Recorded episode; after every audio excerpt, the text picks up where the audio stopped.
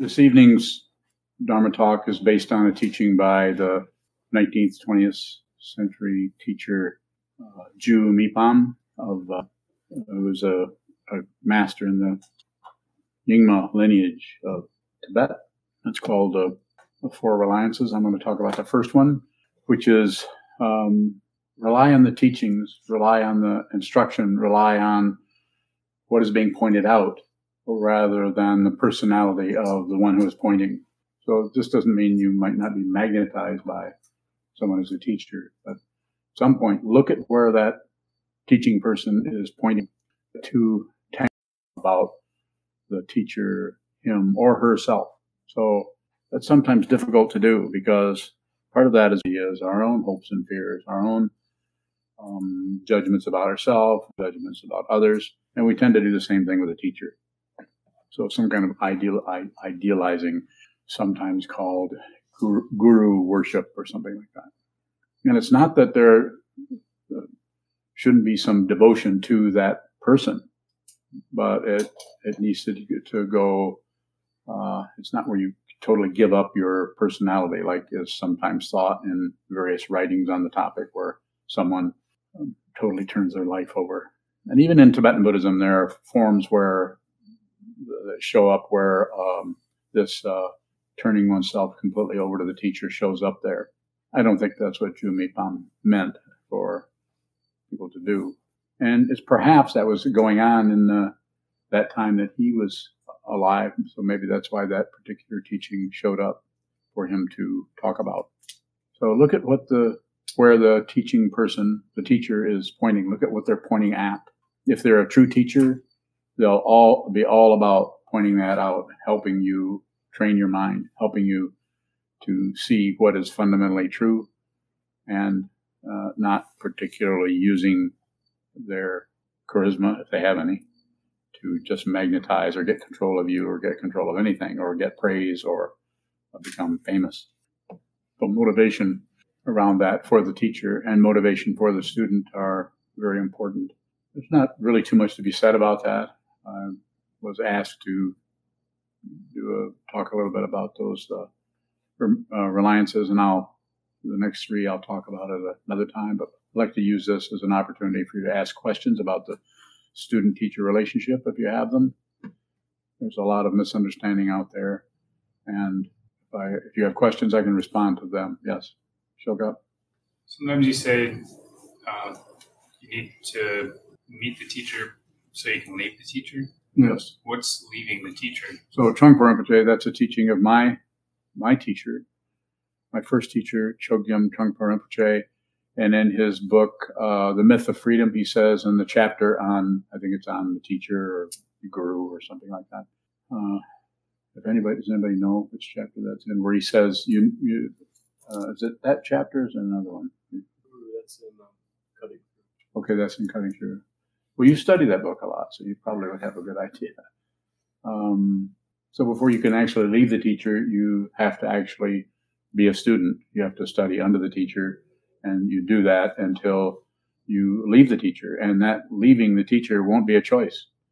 It won't be like I'm deciding to leave the teacher. If you do decide to leave to leave the teacher, uh, that's incorrect.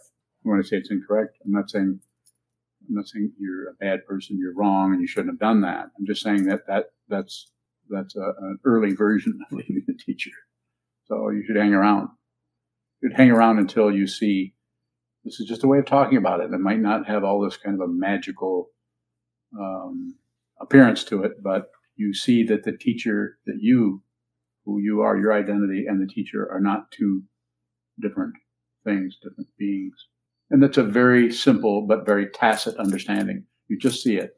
There's no clamor, there's no rejoicing, there's no horns or bells, whistles, rainbows, unicorns. Well, in the case of a few people, there'll be rainbows, but others won't get anything. You know who you are. Um, in that saying, it seems like there's like an implication of fruition.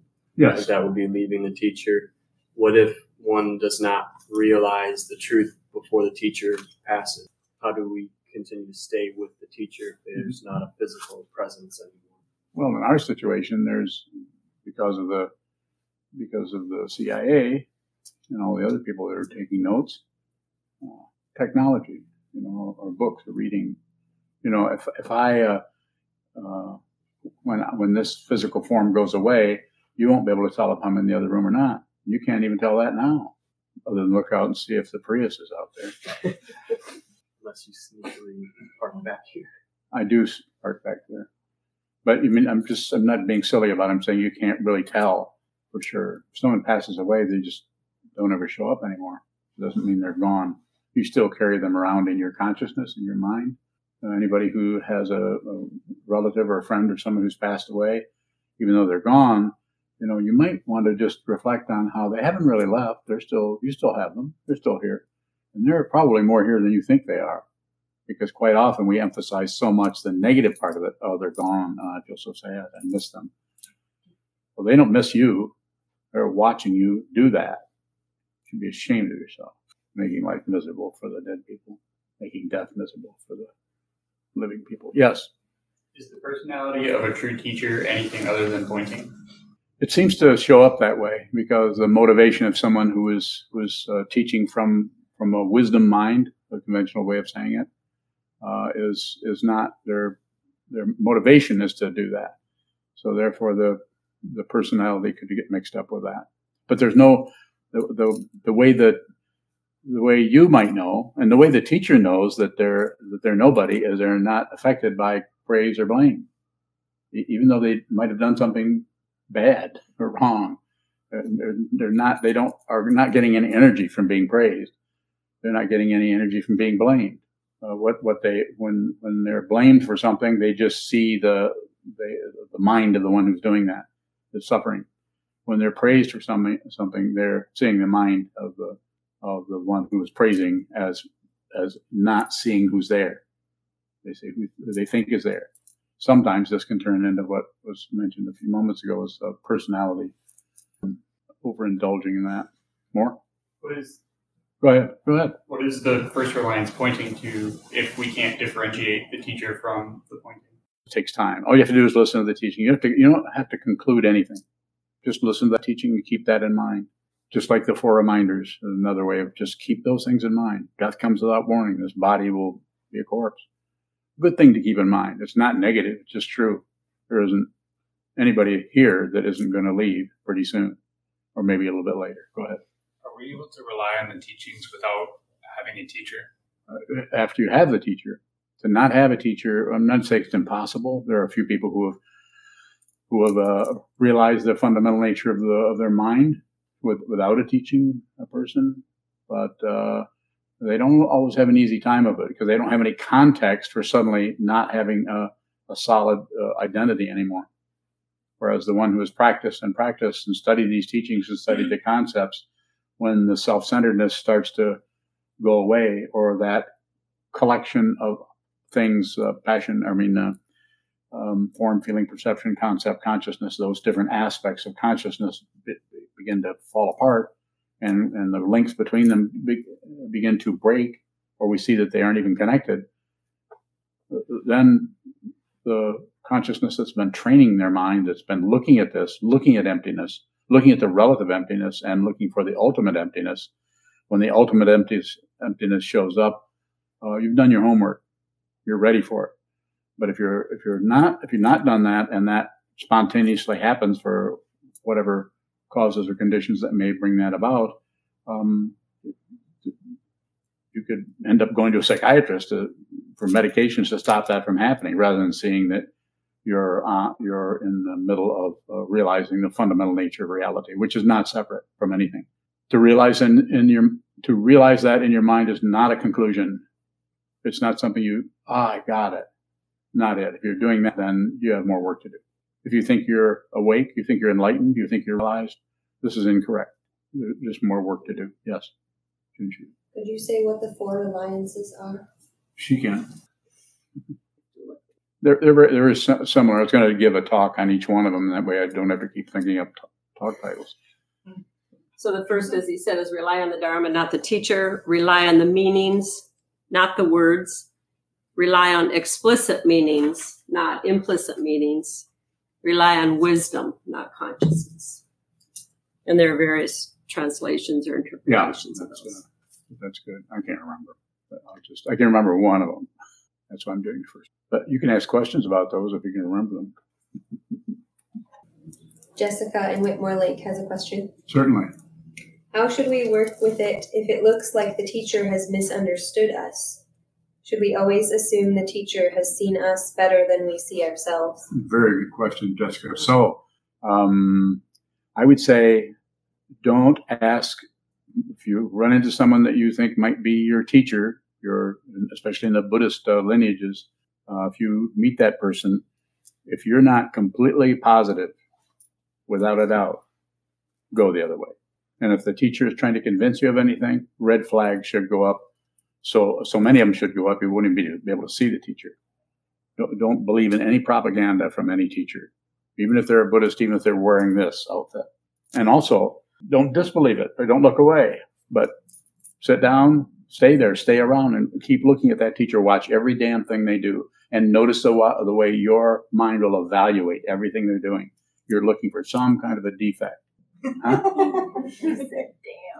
Did he catch me saying damn? yeah, I was kind of laughing. Yeah, I forgot there was a a, a younger person in the room. I said, "It's okay." Oh, thanks. You let me off. the hook. Yikes. So, so look at the look at that situation and uh, and just look at it. And when you're, I mean, if you if you want a teacher, if you need a teacher to help train your mind, you need some help. Then uh, then that's a good motivation for doing that. But then don't just don't settle. Maybe you need to talk to the Dalai Lama. Maybe you shouldn't settle for anybody but him. You can you can go and study under him along with a, a million other people. Good luck getting an interview or being able to even talk to him face to face for more than two or three minutes in, in private. It would be very unusual because he has so many students, not only monks. I'm not trying to say you shouldn't go talk to him. Of course you should. I did back when he before anybody knew about him. Nah, I lied. He just sat there and looked at me, and I didn't know what to say. So I'm going to follow up on a little bit more on Jessica's question. I would say if you if you're sure, and I know who I'm talking to, I know who asked the question. So, and if you're absolutely sure, then ask to be uh, that person's student, but don't ask unless you're sure. And this doesn't mean that you're that you're you have it means that you're ready to accept whatever that teacher does as a teaching. If you if you try to turn the teaching person, even though they're just another person, if you try to turn them into some kind of a of a, of a, a deity or some something like that, that is exactly what I'm talking about by the and what Ju Mipam is talking about. Don't go there. Don't make the teacher into some special. Don't go with the personality of the teacher. So make it into a make it into a uh, teaching. If the te- if the teacher functions in such a way you feel like it's uh, putting you off, or he, or she or they are not being fair with you or something. If you're a student of the Buddha's Dharma, then and that you've decided to have that person be your teacher, then stay with it. Stay with it right until until you see that you're not separate separate from the teacher. Now, if the teacher does something terribly outlandish, could happen. Maybe you won't be able to do that. Just recently in the news, we've had some teachers that are I can't say that word, I guess but they are bad guys, bad Buddhists. I think it, I think it's a, it's a difficult difficult area because in ancient times the whole culture, the whole society was different then. So things people got away with things that they can't get away with anymore, but just because of the intense uh, uh, visibility in the culture of everybody. So, in, in term, my teacher did stuff that wasn't acceptable to a lot of people, and for good reasons, but I would not be here if it weren't for my teacher. So when you come into this world, if you find yourself uh, functioning as a teacher at some point because of your own training or whatever, uh, you may not be able to be an angel. You may not be able to appear like this pure person to everyone. That's a misunderstanding, and that's what that that first reliance is talking about. Look at what's being pointed at, rather than the per- getting wrapped up in the personality of the teacher. And Jessica, if you have another question around that, I'd be happy to respond. In the meantime, I'll she has one? Good. If we are certain about the teacher, should we assume they always see us better than we see ourselves? Don't assume anything. Assume nothing. Assume nothing. And, ta- and but whatever the teacher says or whatever comments that they may make, uh, give it the benefit of the doubt. You don't have to believe it. But, you know, I don't ask anybody to believe anything. I usually say it the other way around. Don't believe a word I say. Say it over and over again. And I mean that. But if you're in here, you could consider it, but don't believe it. Inspect it, look at it, turn it over, look this side, that side, see how, see if it fits with your understanding. If it fits, good. If it doesn't fit, good. It's always about awareness. It's not what arises in the awareness. That's a difficult one because the awareness is not a particular thing. Yes. It is also good lifting up weights. What? It is also good lifting up weights. It could be. Yeah. Lifting up weights would be okay. You get stronger. So, yeah. I caught his meaning. Further questions? Ishikai. What's the difference in rela- relating to a teacher like you versus, say, some of the monks giving a Dharma talk? Or how should we should we approach learning from someone else differently than we would approach learning from you? I think you should approach, you should learn from everything. So people that are giving, the monks who are giving uh, what you could call practice Dharma talks, uh, they're pretty good. Sometimes they're really okay, you know, as far as the, the value we get out of them. But you should just, the same thing you should receive. It's Sangha. The, the, the, the teaching person is also Sangha or community. Sometimes the talk the student may give might be better than the one the, the teacher is giving. Excuse me.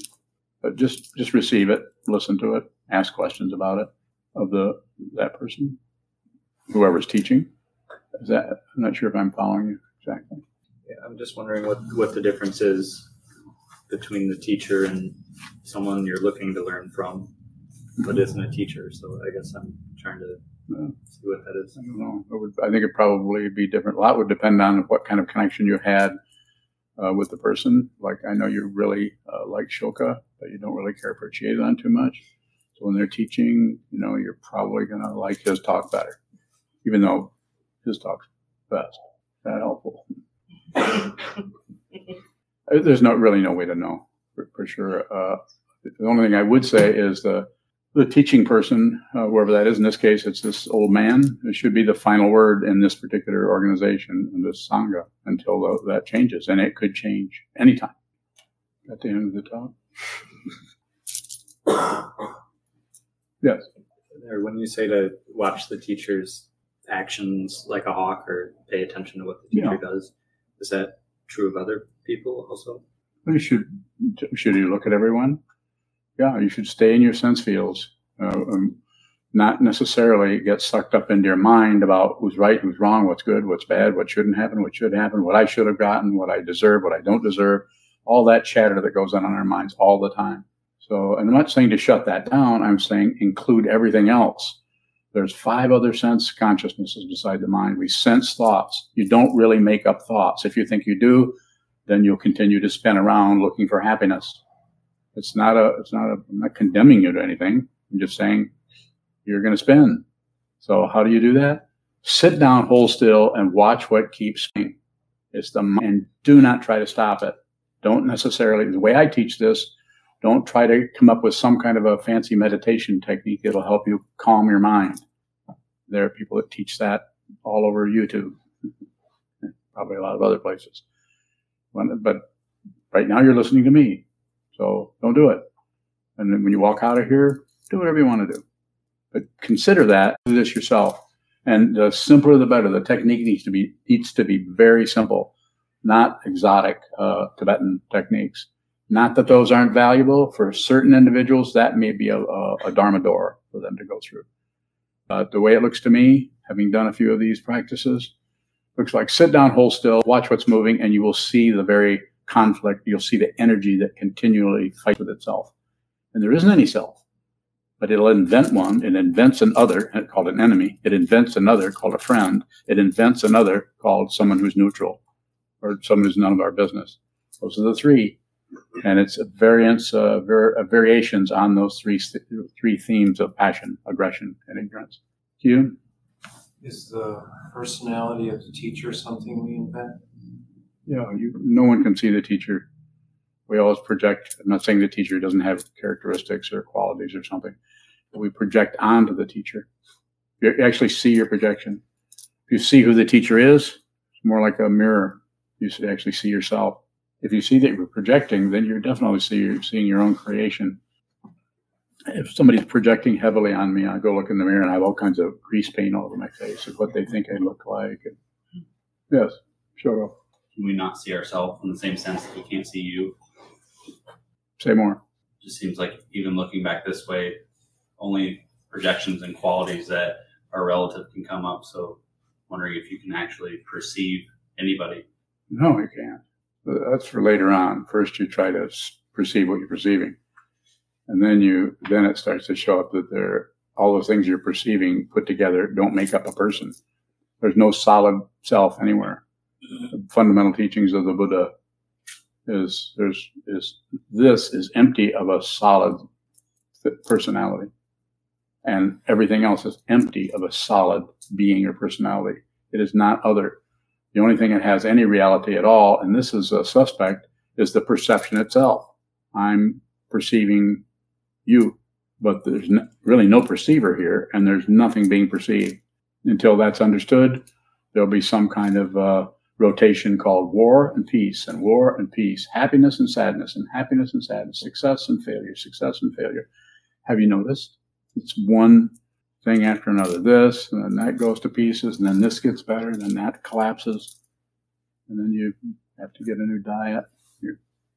Does polarity still show up in no separation?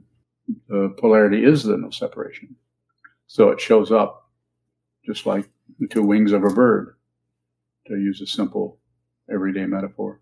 But they don't. There's two names for the same thing. Night and day are two names of the same thing. Is there anything different between night and day other than the, than the sun goes away for a little while? We make such a big deal out of it. Yes. How does the boundary between meditation and post meditation begin to dissolve?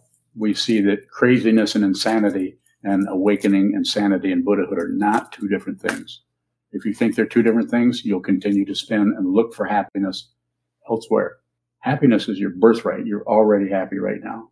I'm not talking about that kind of happiness that is a, a, a some kind of a, uh, uh, titillation of the, the nerve endings or something tasting really good. It might be, probably will be, could be, and actually is both. It's both sweet and sour, good and bad, up and down, back and forth, all the polarity. Join nothing, reject nothing. Don't go to war with anything. Don't go to peace with anything. Going to peace with something can be get you in more trouble than going to war. Going to war is obvious. You're going to go to war with something.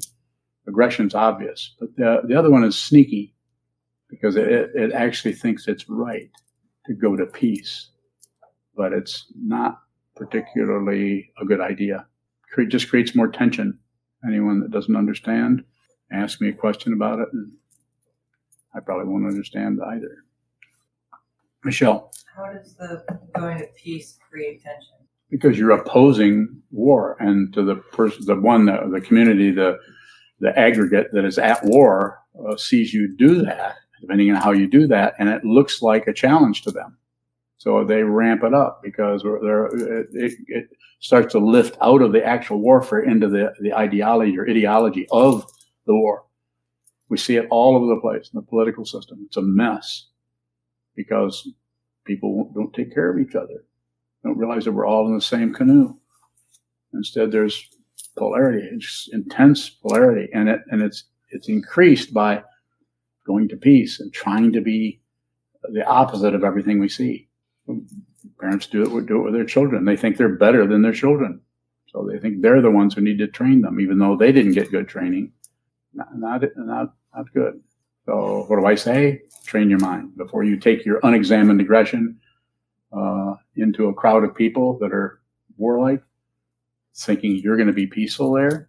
You know, first find the aggression that's uh, uh, buried in in here or in here, and let that air out a little bit first, so that that air, that aggression doesn't get triggered by the uh, craziness in the world.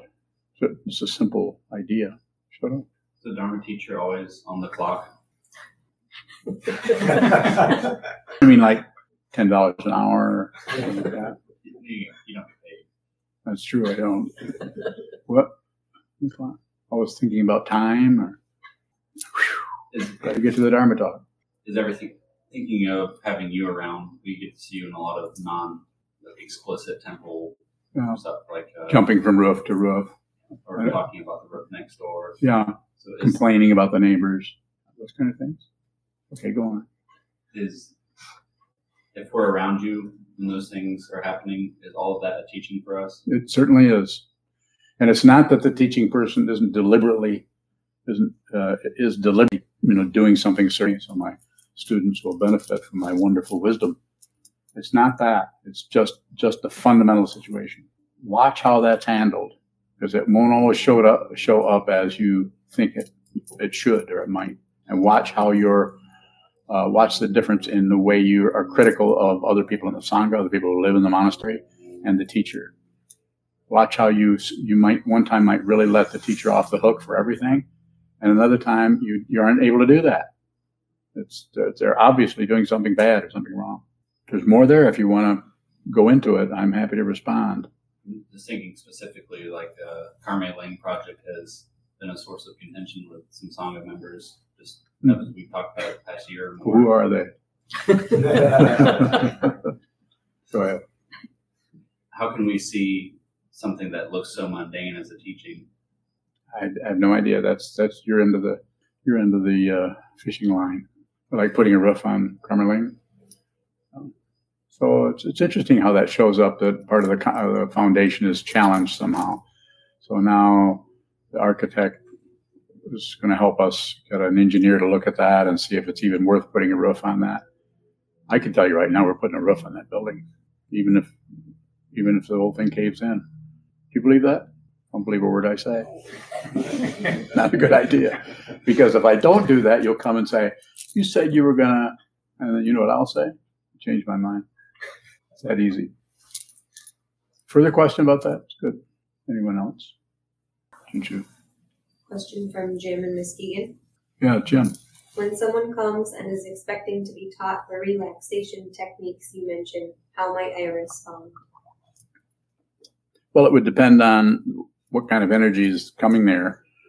They're expecting that, and then you could talk about the that you could meditate by if you really need to. If you're really upset, you could meditate by sitting down, holding still, and closing your closing your eyes, um, maybe following your breath a little bit. You could could teach that.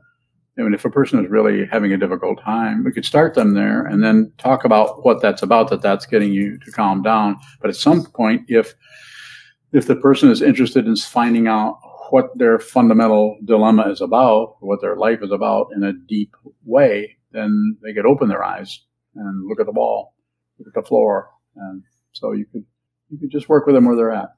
Some people, if they come to if they come to your group there, uh, Jim, uh, they're probably ready to hear this uh, teaching.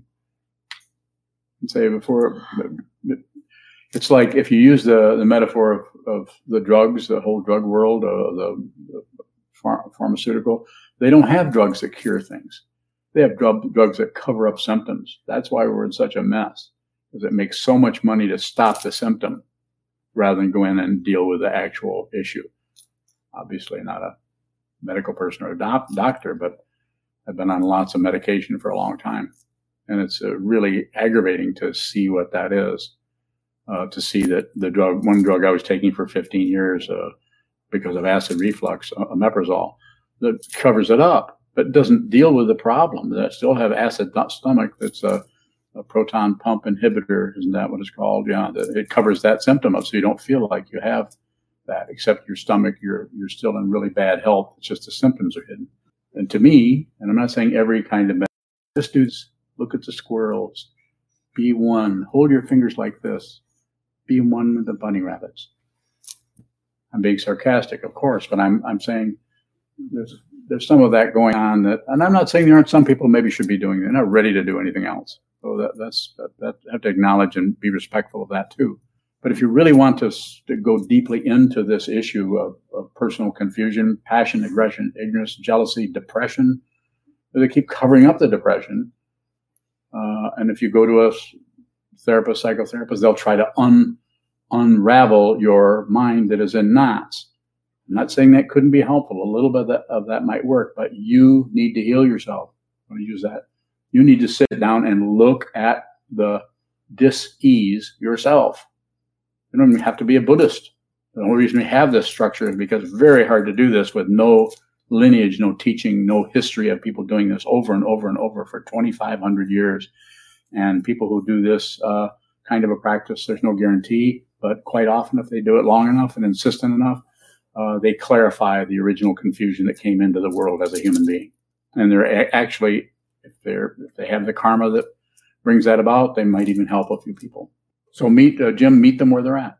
Uh, if they if they want that, then meet them where they're at. But also let them know they're they're we can do this for a while, but at some point you're going to need to open your eyes, stop following your breath, stop counting, and just watch the the spinning of the mind, and not interfere, not stop it, not encourage it, and not turn away from it. Those seem to be the three. And in that way, it the, the crazy mind it, gets its fuel from hiding out from the nature of confusion by pretending to be happy, pretending to be okay. Uh, one of the uh, sneakiest forms of this is pride. Either the pride that's all puffed up and thinks it's pretty good, doing pretty good, or the pride that goes the other way that thinks I'm the worst person who's ever lived. And I'm not worth anything and I'll never succeed and not worth it and I might as well go end my life. We've got all kinds of time. It'll be a really long question. On.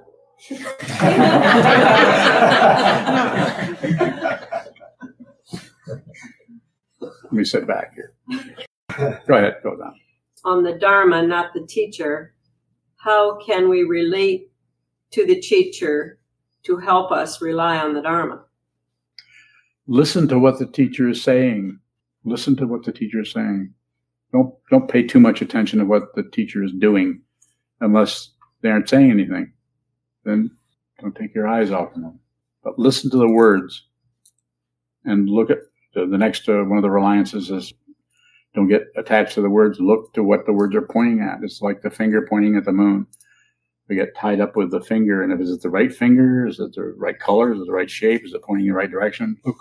The reason we do that is when we look at where the finger is pointing, we see the moon. If we see the moon, then the, we we we miss the finger. We need that finger to support us because the moon is kind of a vague thing. The finger at least has, you know, digits. It's digital and the moon is analog. Right? Is that correct? I'll wear that metaphor out pretty soon. So listen to what the teacher is saying. I say, don't believe anything I say. I'm not saying don't listen to me. I'm not saying well, the, the teacher said that, so don't you? There's a misunderstanding of something the teacher is doing. Um, you often say, give the teacher the benefit of the doubt.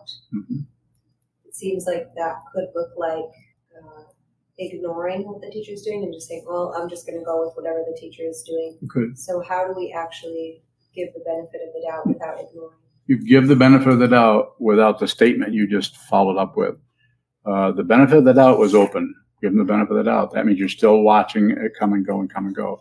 But uh, what, what did you say right following that up? Without ignoring? No, the other thing you said. Anybody remember what she said? When you you said you made a, a kind of a comment that that uh, that signified that what you're what you were doing is you're coming to a conclusion about it. And I'm just going to give them the benefit of the doubt, like you stopped watching the situation. I don't remember what your words were. Why don't you just repeat what you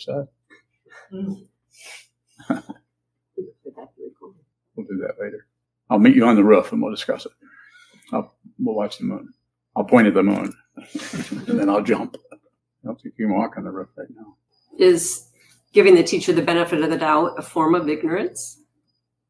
Uh, If, if you do, don't do anything else but that, just uh, don't come to a conclusion. The teacher says uh, purple is uh, uh, the combination of uh, green and pink. Give them the benefit of the doubt. In other words, look at that and, and feel that feeling of saying, "Oh, that's not actually true." Then you you might say, "Well, it's not actually true." But then you might say, "This this is a teacher, so maybe I should just look at that for a while." Is there something else indicated by that? That might be a question there's something else that I that I'm missing around that. That's kind of a kind of a silly, um, flat uh, metaphor, but it, but it's like that. The teacher, the teaching person is doing something a certain way, and so and you've been here long enough. Uh, You know, you, of course, you have to, but know that the way things happen are not they're not planned. Uh, Don't do much planning.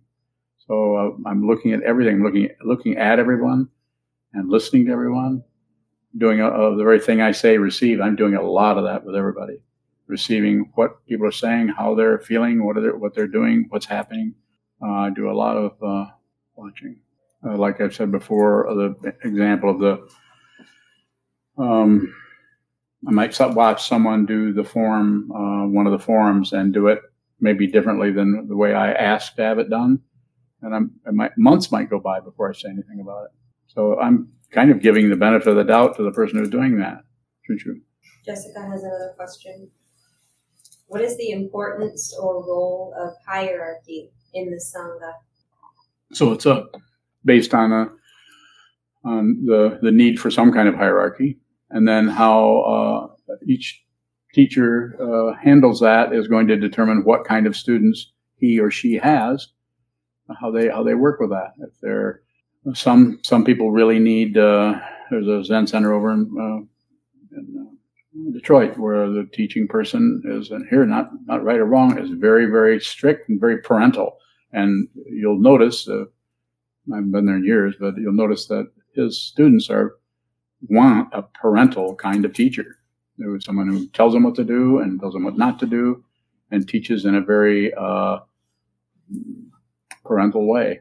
So I, I think it just comes out of the organization. It comes out of the teacher. It comes out of could be how the teacher was taught, and maybe the, op in the situation that, that we're in here. It's not like I was taught. I was not taught the way I teach is not the way I was taught. Uh, it's actually helped me see not to teach that way.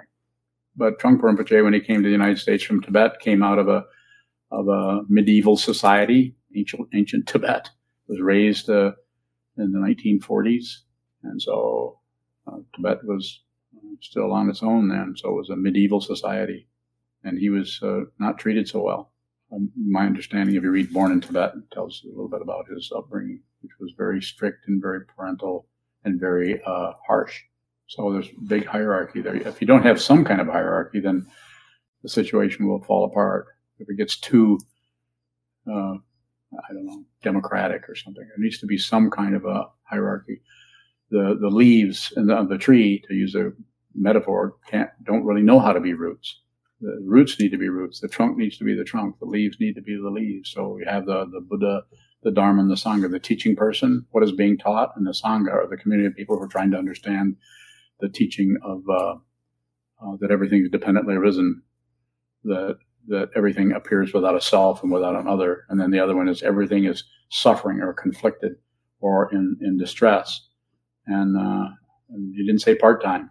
Uh, it's there all the time, but quite often we can get away from it by pretending something else. So there needs to be some kind of a hierarchy for that to happen. So just like you have a you have a teacher, I'm sitting up here, um, up down. You can see what it's like to be up here. No volunteers. More about how to talk about that. There's a there's a natural hi- hierarchy in in human beings. There's a natural hier- hierarchy in nature. It's, it's all over the place. There, this part of the, the the little finger can't do what the thumb does. So it, it's a finger, it's a digit, but it, it can't. So it ha- that hierarchy is very important. That same hierarchy is everywhere. Co- complete automatic cooperation. So first finger doesn't have to convince the thumb to cooperate, so you can uh, pick up a, a marshmallow. Yes. The modern trend for like just broad equality based on a misunderstanding. But it's not understanding is wrong. It's just try. It's going against the the intense uh, control of what's been happening for history uh, through history is intense societies that that are are warlike and and human beings who rise to the top of the situation as dictators and oligarchs and so on. It's not wrong. It's just dependently risen. Nobody's to blame. No one person is to blame. There, we're all the we're all we're all coming out of causes and conditions, just like this situation is comes out of a 2,500 year old tradition, along with lots of other things that contributed to that. Yes. How would hierarchy differ from um, a misunderstanding of what may be perceived as power? So me another que- give me a question. Uh, paraphrase it so I can address it more directly than the way you're uh, asking it. Well, within a, an organization such as this, there's Sangha, teacher, the teaching. Okay. You've assigned certain roles, but is it possible for Sangha members to misinterpret your Yeah. assignment? That of course. That's how it's done. You can't, you can't totally comply with anything. You can't totally follow a form. Uh, if you come in and, uh, and function as the one who offers uh, offerings on behalf of the sangha, excuse me, there's no way you can do that correctly. There's always something, always a misstep. I mean, if you you might get everything right, and then when you wave the incense out, it breaks, and then, uh, or you put the incense in and you, it's very straight, and you back off, and it goes. Well, then you have to come back and straighten it back up again, ten times. Go ahead.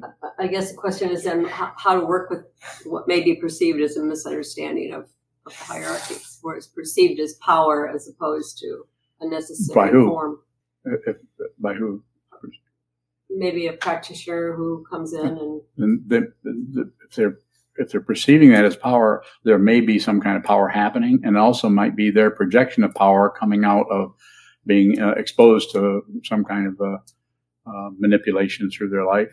Uh, it might be it might it might be an actual perception of it, and it also could be instead of seeing what's there and maybe projecting things onto it, there might be a little bit of power going on there that might be accurate in some way. Bound to be something. If I somebody uh, the the, shoe, the sewer, the Ino comes to me and asks me something, how do we handle this and this and this? I'll say, uh, and they say I'm going to do this. I don't do it that way. Don't do it that way. Do take care of this first, then come back to that. And the person that's asking that might not might not be seeing. They might know something else about this situation. But I'm also just as likely to go the other way around and completely put something in someone's lap because I think several things. I think they might need to work with that. And I also might feel that they'll do a better job than I would. So I, have no trouble delegating. Um, I don't have to make every decision here. Is that, is that, so I, I, I want this to run itself. This is what I want to do this. And I want everything else to pay the bills, paint the roof, scrub the carpet. Don't take in too many homeless people. Yes. With the hierarchy set up, it seems like we can't help but become somewhat reliant on the teaching situation. Yeah. So when a lot of the day-to-day workings, like there's a lot of communication we run things and ask things through you, how does that not become an issue when when the body form of Sokuzan passes? That hasn't happened yet. Might look like it. But I don't don't don't be too concerned about that. I, people talk about that quite a bit, and I think I'm kind of irritated with that. I'm not dead yet. No, it's a, it's a valid thing to think about. But I bet I wouldn't go too far with it. It's going to be fine. It'll be fine. I mean, uh, if- I could go on vacation for uh, a couple months and everything. I've done that, haven't I? Left for a while. Yeah, I've left for a while. Things go fine. I might get a few emergency calls, but not much. Everything runs fine. Afraid, uh, afraid that Chazon's going to take over my seat. He won't do that unless he has to. Yes. um, earlier said that um, you have to meet the teacher so you can leave the teacher. And then I think you said don't leave. But your teacher, Kobun, went against the wishes of his teacher when Suzuki Roshi Mhm. asked him to come to this Oh. country. Was that a mistake? There's no such thing as a mistake anywhere, anytime. There's no mistakes. If you think there's mistakes, you continue to spin. There's no mistakes. There's just like there's no success. All that stuff is just relative. It just it just makes us go to war with everything. Isn't it painful? I mean, our our families and there's so many people in the world that are constantly at war with each other. You could just cooperate a little bit and realize that everybody what wants to be happy. Everybody would like to be happy. Is there anybody that wouldn't kind of like to be happy? And one of the ways you can do that is uh, be happy. This doesn't mean content. I'm saying just be genuine, be who you are, be where you're at. If you have anger or difficulty coming up, blame no one. If you have anger, difficulty, or depression, bl- don't blame yourself. Don't blame anything. It's just weather, but it's converted into some kind of personal vendetta or aggression, or even if your even if your parents didn't uh, gave you a difficult time being raised, they probably had a difficult time being raised. Usually, that's kind of that's one of the cultural hand-me-downs, and you can you, you don't have to do that. You don't have to to buy into that kind of uh, logic about your who's to blame. Any other questions? What you got? What is devotion to the teacher? and How does it help? Well, if you have a teacher, which you do, uh, give the teacher the benefit of the doubt. So I don't, as you know, you've been a student of mine for a while. I don't demand anything. I don't think. Do I, do I demand anything? Except for that one thing, which we'll, we won't talk about that. So I, I just, I think it's so different with each person. Uh, it's uh, not, uh, not as what's the word, blind devotion, not just blindly turning yourself life over to someone. We're not talking about that at all. I'm not saying there aren't teachers that want that or need that or even say that that's how you should be. You should dedicate or devote everything to the teacher. Uh, We've seen what's happened in that in uh, recent times. Not so good. More? Yes. Um, Ethan Hirschfeld from uh, New York. Blame no one, accept all blame. Which one should I do? Both? Question mark. No, I just work on them one at a time, Ethan. Uh, just blame no one. In other words, don't blame me. Don't blame yourself. Don't blame anyone. Is that what he said? Yeah. Got it. Yeah, he got, got it. Uh, and the other way, the other way of working with that too is to notice the way when something is coming up where there's an issue or a problem, how bef- right before you do it, you you, kind of scan around, not not uh, necessarily uh, physically, but we're looking. Is there anybody that's I can blame for this? Any situation or any way that I can l- abandon the very thing that is your project is what you need to look at and leave that to find somebody who caused it. Because as soon as you abandon any uh, the most negative feeling that comes up in your mind, I don't care if it's anger that somebody just triggered, they didn't do it. That is your anger. That's in your consciousness, and that's where you need to work with it. Even if you in in the Buddhist uh, uh, teachings say over and over and over and over again, be grateful to everyone. Thank you very much, and no complaints whatsoever. Even though someone has just abused you, that's very difficult to do. Practically impossible. Not practically. It's ultimately impossible because it's a constant hanging on to I'm right or I've been offended and somebody else has done something. Even if they have, if you keep doing that, you'll be you, you you're buying into the same thing called samsara, relative truth of being born, living a life uh, full of pushing and pulling and success and failure, and then dying. Before this body mind sitting here goes or is on the internet goes back into the six sense fields, five sense fields, or I mean um, uh, elements, da- dhatus or whatever you call them. Uh, find out who you are, so that when this body mind does go, that you know that nothing happens to you. You don't go anywhere. Just the body falls away.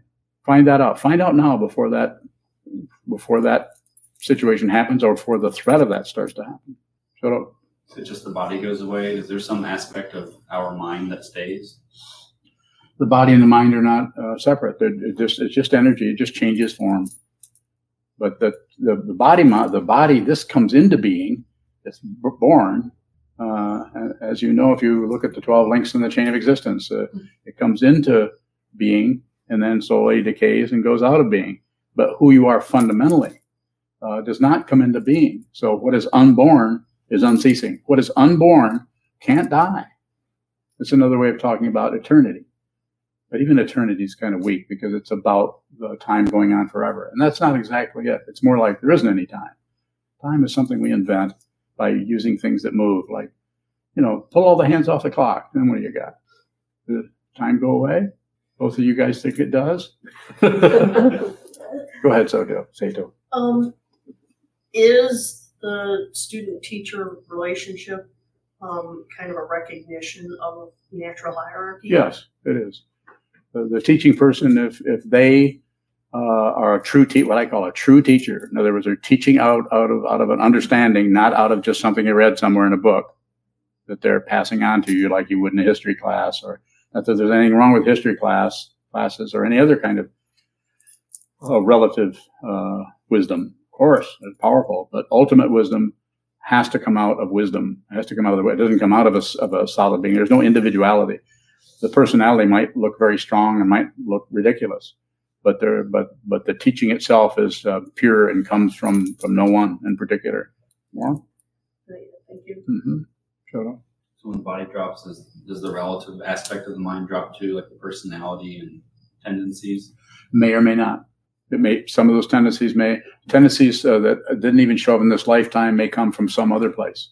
Uh, you, you, this is the only thing that's holding your personality together is this body mind complex that is going through an apparent time and place that is in a particular realm. That's the only thing that, and even that, uh, some people are more are more porous, and there and other energies can come and go. I don't happen to be one of those people. I'm not porous. I'm dense. You're more porous. And so it's, it's just a way of talking about it. It doesn't mean that this is this or this is this, or we're not separating it out in a, in a way to try to get some uh, control of it. But just uh, that's why I say over and over again just receive whatever's happening, receive so far as you can. Just receive it without adding any comment or, or, or addition of judgment or value, or don't do anything with it. If it needs to have value, it'll just show up on its own. Thank you so much. We'll stand and dedicate the merit in the back of our red champ books. Like to remind everybody about the donation boxes in the hallway. Always there ready to receive your financial support. We appreciate and depend on any monetary help you can give us. We also take donations online on PayPal. Thank you. May the merit of this penetrate into all places so that we and every sentient being together can realize the Buddha's way.